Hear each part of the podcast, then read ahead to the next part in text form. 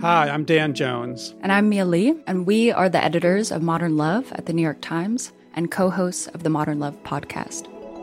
We read love stories for a living. And by love stories, we mean essays written by real people about all forms of human connection. We're talking about everything from first dates to funerals, from sibling rivalries to new love at 85. On our show, we're going to bring those stories to life. We'll hear from the writers and also from the people who are written about. Relationships are the most important things in our lives, and the people that tell us their stories are just so brave, like way braver than I think I am most of the time. Yeah.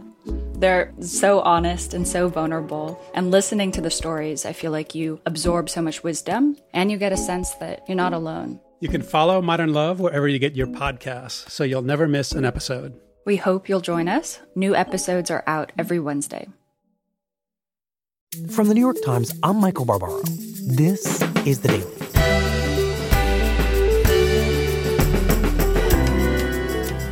Today.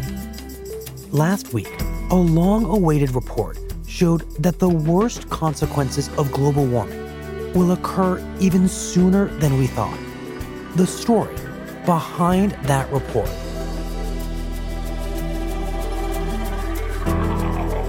It's Friday, October 19th.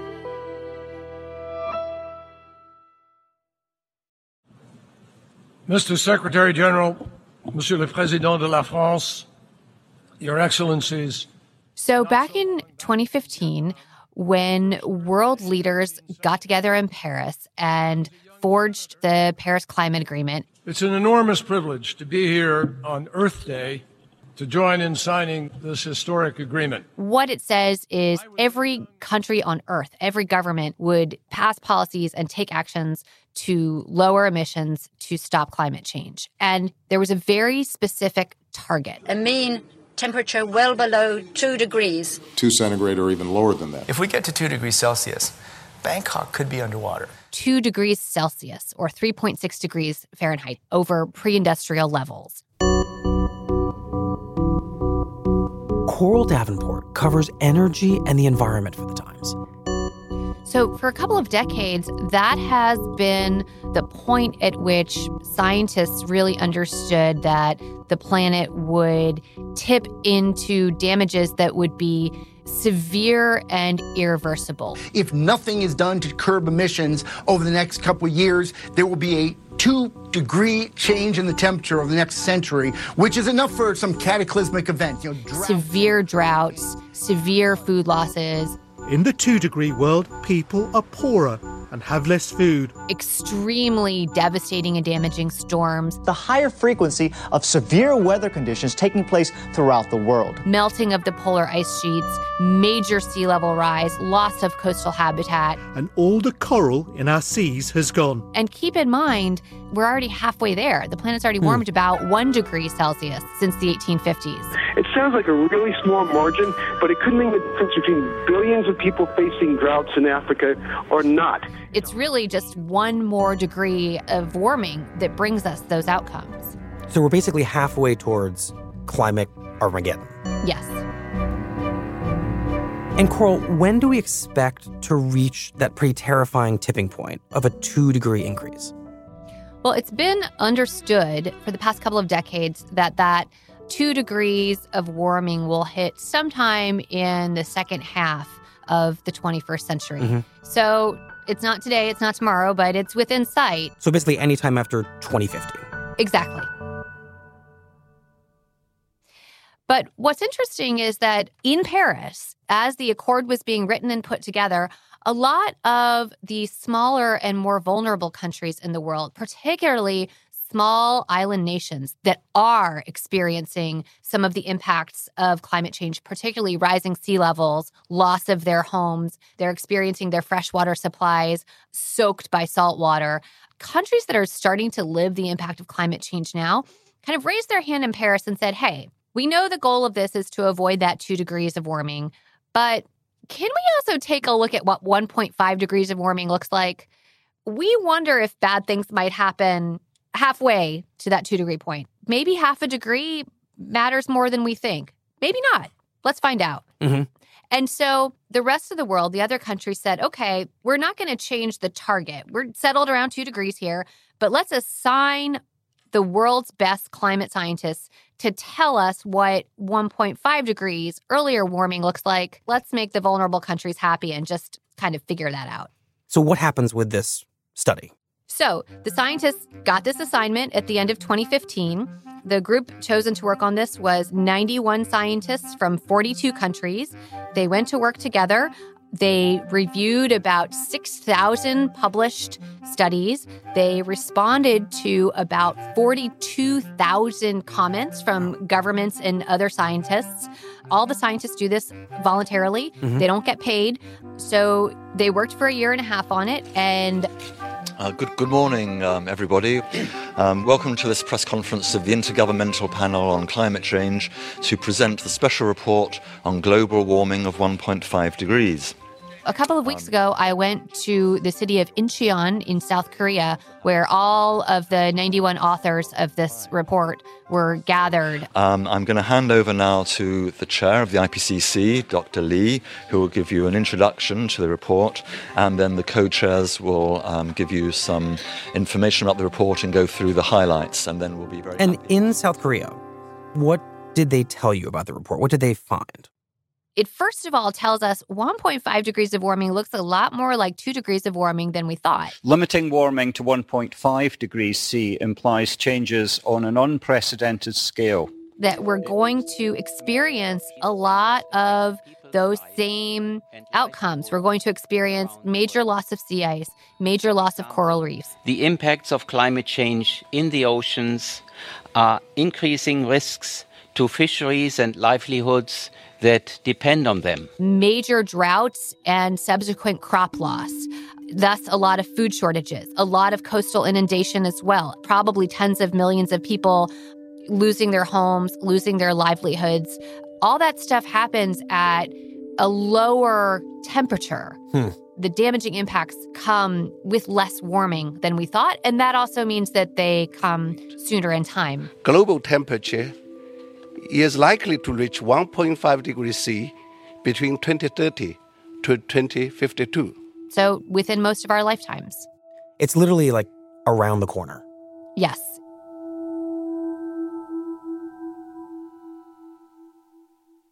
From everything you've said, Coral, the world has been very much planning around staving off a two degree warming.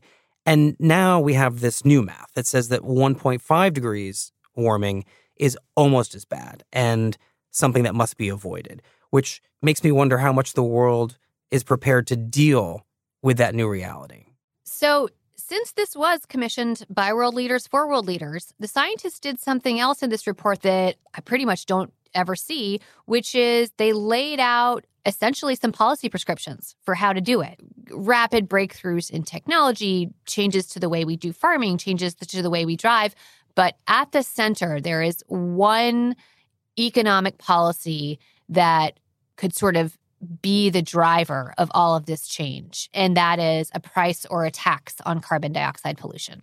And if you look at the report and you look at the section that describes this at several points about the importance and the powerful effectiveness of pricing or taxing carbon dioxide pollution, you see again and again and again one name is mentioned a Yale economist named William Nordhaus.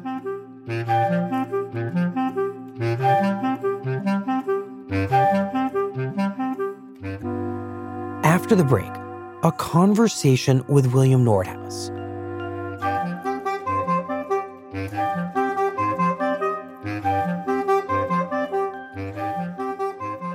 We'll be right back.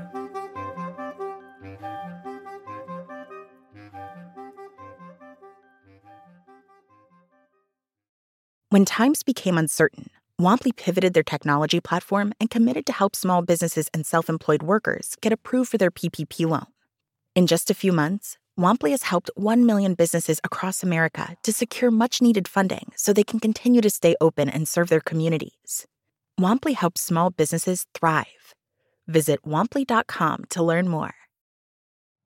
The Royal Swedish Academy of Sciences has today decided to award the Sveriges Riksbank Prize in Economic Sciences in memory of Alfred Nobel. So, on the same day that this new climate report came out, this economist, William Nordhaus, whose idea is cited throughout the report as the central solution to climate change. Mm-hmm. With one half to William D. Nordhaus. Also won the Nobel Prize in Economics. For integrating climate change into long run macroeconomic analysis. Is that a coincidence? I'm going to go with no. and the Nobel Committee was very clear that they were awarding this prize to William Nordhaus specifically for coming up with the idea of a carbon tax to solve global warming. Nordhaus asks how should economists appropriately address climate change? I think it's highly unlikely that that's a coincidence.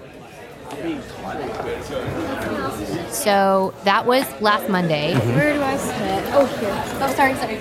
Two days later, I flew back home from Korea, and the next day I went to visit William Nordhaus at Yale. And the first thing I did was sit in on his Econ 122 class. Good morning, everybody. So we're. Um... I should say that he asked for the class to be off the record, so I should probably uh, keep Lim- to myself limit your what I learned. Yes. You got a geeky class today. It was it was a good class. was I a- enjoyed it was it. a geeky class. That's that's appropriate. Okay, let's Um, go. So And what exactly is this idea of carbon pricing? Sure. Let me just talk about the idea a minute. So th- this idea, which sort of gradually emerged in my mind, it wasn't something that just immediately the light bulb went off. So it's kind of a basic idea that a lot of governments use to tax things that you want less of. Pollution taxes are, are not uncommon. That's a pretty standard way to sort of disincentivize pollution. But no one had ever sort of thought of applying that idea to carbon dioxide before. Environmentalists hadn't, scientists hadn't, and economists weren't really thinking about this. So we really brought these disciplines together. If you think of the, the people who are concerned about the environment, people who are concerned about climate change, I have many friends who do environmental science, and so this was not on their radar screen for a very long time. not on their radar. Not on the radar screen. His idea, his sort of breakthrough idea was how can we apply economics to the environmental damage that we know is caused by carbon dioxide? Hmm. And so uh, William Nordhaus created this economic model that looked at the science of climate change and how much damage is caused by heat trapping emissions and how you can extract from that the amount of damage caused by a single ton of carbon. I think if this does anything, I hope it points out the importance of pricing. because unlike a lot of pollution, you know, carbon dioxide is invisible. You can't see it, you can't touch it. It Right. goes up in the atmosphere. It's a very abstract thing. But when you're able to say, okay, one ton of carbon causes $50 of damage, two tons of carbon cause $100 of damage, and that damage is quantified in things like rising sea levels that would say damage your home and you know raise your insurance costs and lower your property values. All right. Well that cost has been inflicted Mhm. by a certain amount of, of carbon dioxide. It's it's a complicated model. He called it the social cost of carbon. Hmm. So it sounds like his breakthrough is figuring out a way of putting a literal price tag literal price tag on the damage caused by climate change and then applying that as a kind of price on the producer. exactly Pricing carbon, putting a price on this, ending the subsidy that firms have to put their carbon dioxide in the atmosphere is the first step we need to take. that was a true breakthrough. Once he came up with the social cost of carbon, then you can apply that to policy. You can take that over to the realm of governments dealing Hmm. with carbon pollution, and you can, in a perfect world, use it as a tax. So if, if we go back to the basic idea of carbon pricing, which is that you want to raise the prices of carbon intensive products so consumers buy less of them and producers find less carbon intensive ways of producing them. And what the scientists who wrote this new report and what economists who have been studying this issue for years have said is this is pretty much the most powerful and effective way to stop greenhouse gas emissions. If polluters have to pay the same amount that they're damaging the environment to pollute, you are going to create all kinds of market signals. Consumers will consume less carbon intensive electricity, but also producers will move from coal to natural gas and natural gas to say wind. So it's it's these are the obvious substitution effects. Electric utilities are going to say, wow, wind and solar are suddenly looking a lot cheaper. So a firm like GE, which does all kinds of energy, would know that it should invest its money in, say, wind turbines rather than turbines for coal-fired plants. That that's that's where the future is, and that it, it's not because it's a socially responsible corporation; it's because it's a profit-oriented corporation. And if it sees these prices, carbon prices going in that direction, it will know where to put its innovation dollars. What economists will tell you is these market forces are so much more powerful, you know, than altruism or a sense of moral or social responsibility. When the market is speaking, when you as a consumer say, "All right," because of that carbon tax, the price of gasoline is now going to be six, seven, eight, nine dollars a gallon permanently. Forget it. I'm never going to buy a gas guzzler again. Mhm. I don't want my electricity from coal fired power. That is so much more expensive. And electric utilities, who are the ones who buy the electricity, are going to say, that's too expensive. Let's invest hugely and heavily in cleaner power right now. And so, you know, in a theoretical way, economists have looked at this and they've said this is the way to send a market signal. And, you know, if we see this implemented around the world, that is how you turn around the entire global economy. And it was that idea that Nordhaus won the Nobel for and that the scientists who wrote this new climate report elevated and said, look, this is it. This is the solution. This is what we've got to do. So basically, his plan is to create a market incentive to solve climate change. Exactly. Stick a price on it, and then the market does the rest. Well, I have the view that uh, we need a global program. Yeah. But Nordhaus is pretty clear. In order for this to work, The only way you can have a global program is to have cooperation of nations, National not, programs. not cooperation of all the other countries in the world and 50 U.S. states. most countries have to do this. And to be clear, there's no federal carbon tax right now in the United States. No, there's no federal carbon tax. There's no federal carbon price. Some states have experimented with different forms of carbon pricing, most notably California. And has it ever been deployed at a national level anywhere in the world? Yes. I think people may not be aware that how how much it's been embraced abroad. What I find to be really interesting and, and ironic about the idea of carbon pricing is that it's considered sort of politically toxic in the United States, and yet it's being implemented all around the world. I mean, it's widely used in Europe. Australia put in place a carbon pricing system. The uh, model plan is the one in British Columbia. Canada is moving forward to a national carbon price Mhm. by next year. It's now being gradually introduced in China. So, most of the world's major economies are at least starting to implement some form of carbon pricing or implement it regionally with a plan to, to do it at the national or federal level. At the United States, it's absolutely DOA. What exactly keeps the US from experimenting with carbon pricing if so many of our fellow nations are doing it? Uh, US politics. And it just happens that this particular policy is one that has uh, sort of faced the wrath of a whole, whole group of thinkers, if I could say that. I mean, Taxes have become politically toxic.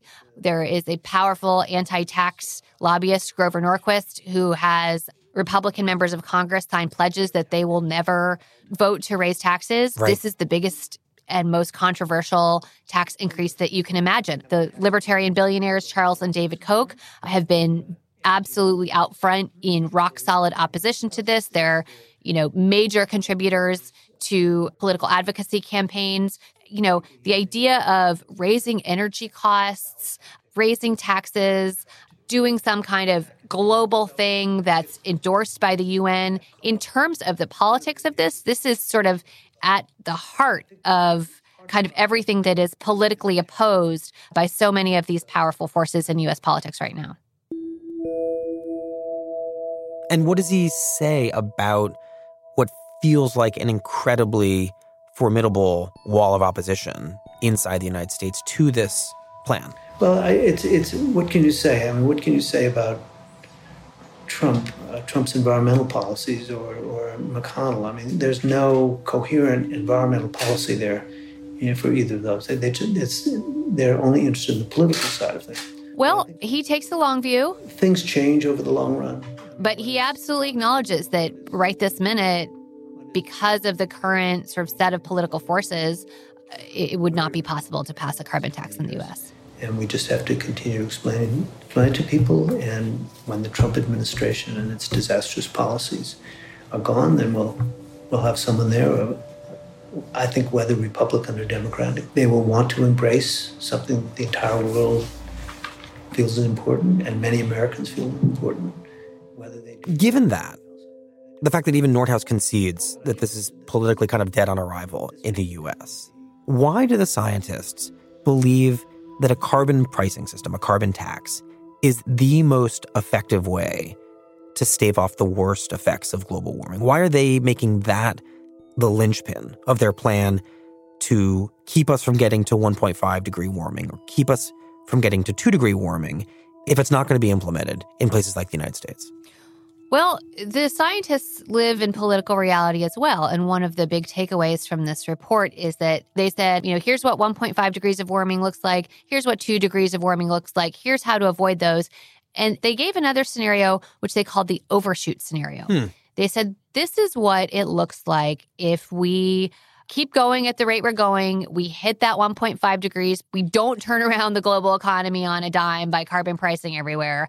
And then maybe sometime in the 2040s when those damages have already hit, that may be the time that global governments and economies actually get their act together and go ahead and do some carbon pricing. Huh. And we see emissions go down, and we see technology develop that could reduce carbon emissions from the atmosphere.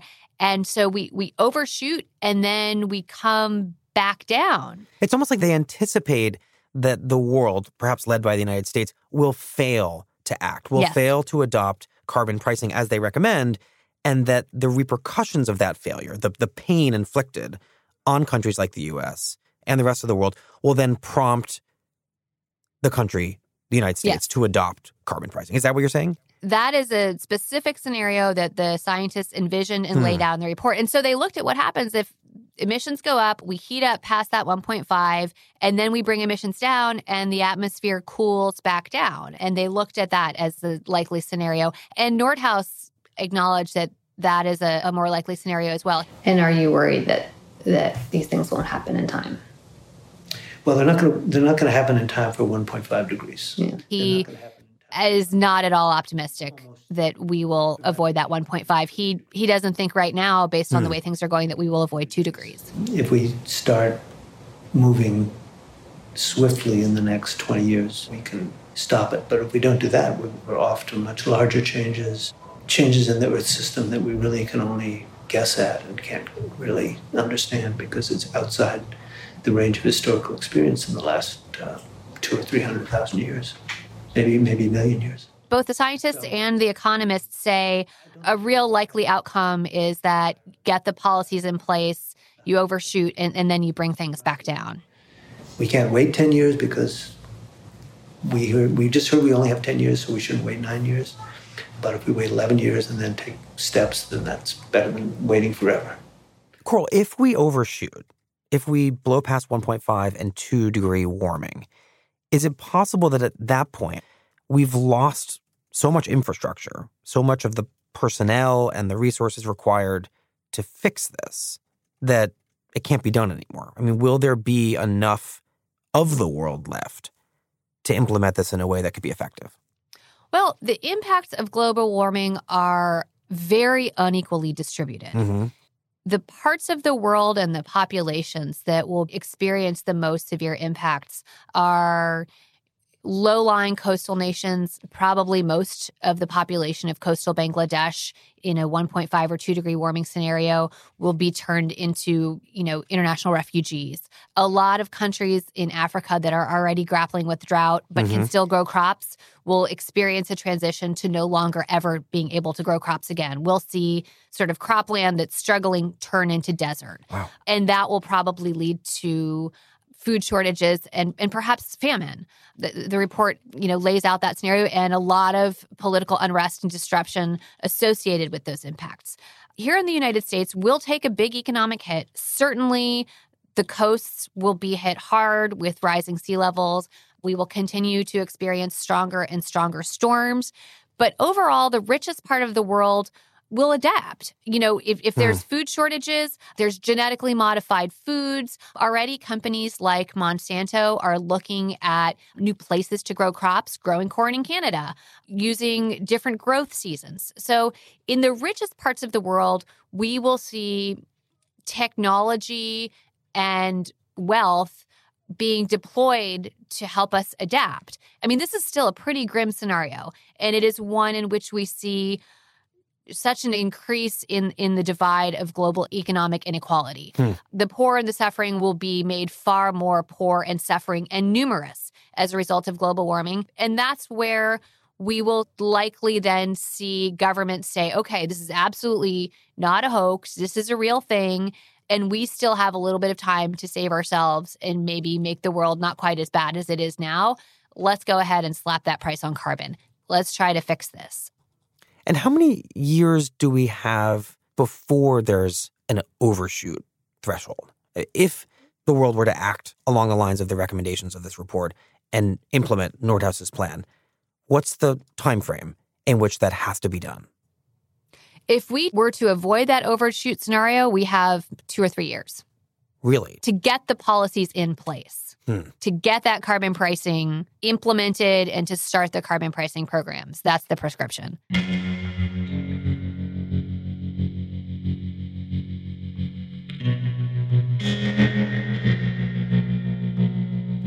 And what is Nordhaus's goal in talking about all this, in sitting down with you and having this discussion? Well, I think that he wants this idea to be at the center of the policy discussion for the 2020 campaign. Hmm. I think that he would like to see this specific policy understood, embraced, and endorsed by the next president, and thus to be something that is talked about and worked out as a policy proposal by the candidates who are running for president in 2020. So he's basically saying presidential candidates should campaign on this, on a carbon Yeah. pricing system, and that voters should vote on it. He is.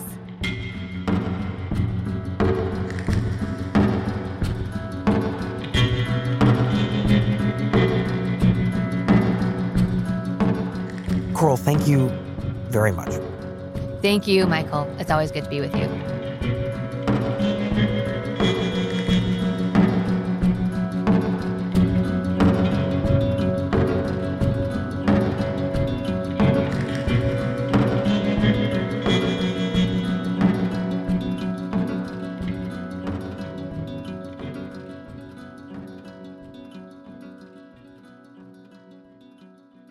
Here's what else you need to know today.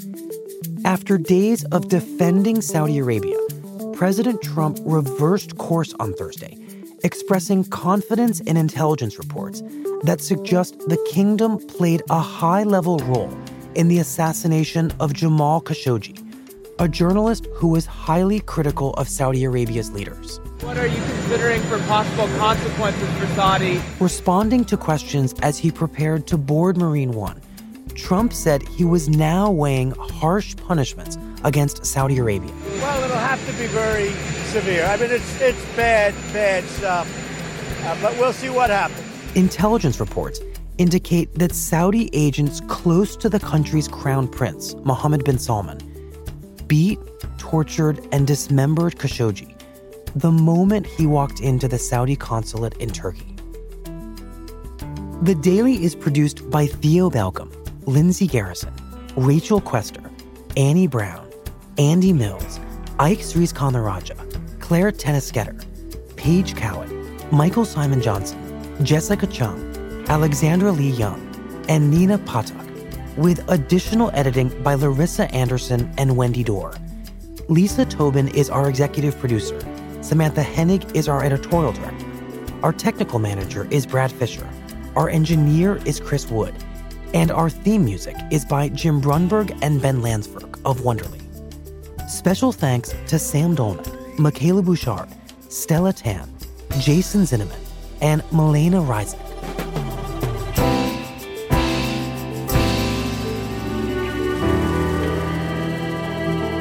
That's it for the daily. I'm Michael Barbaro. See you on Monday. You're still running your business on QuickBooks? More like quicksand. The bigger your company grows, the faster you sink with outdated software. NetSuite by Oracle is the scalable solution to run all key back office operations, no matter how big your company grows. 93% of surveyed organizations increase visibility and control since making the switch from QuickBooks to NetSuite. Right now, NetSuite is offering a one-of-a-kind financing program. Head to netsuite.com slash daily. That's special financing at netsuite.com slash daily. netsuite.com slash daily.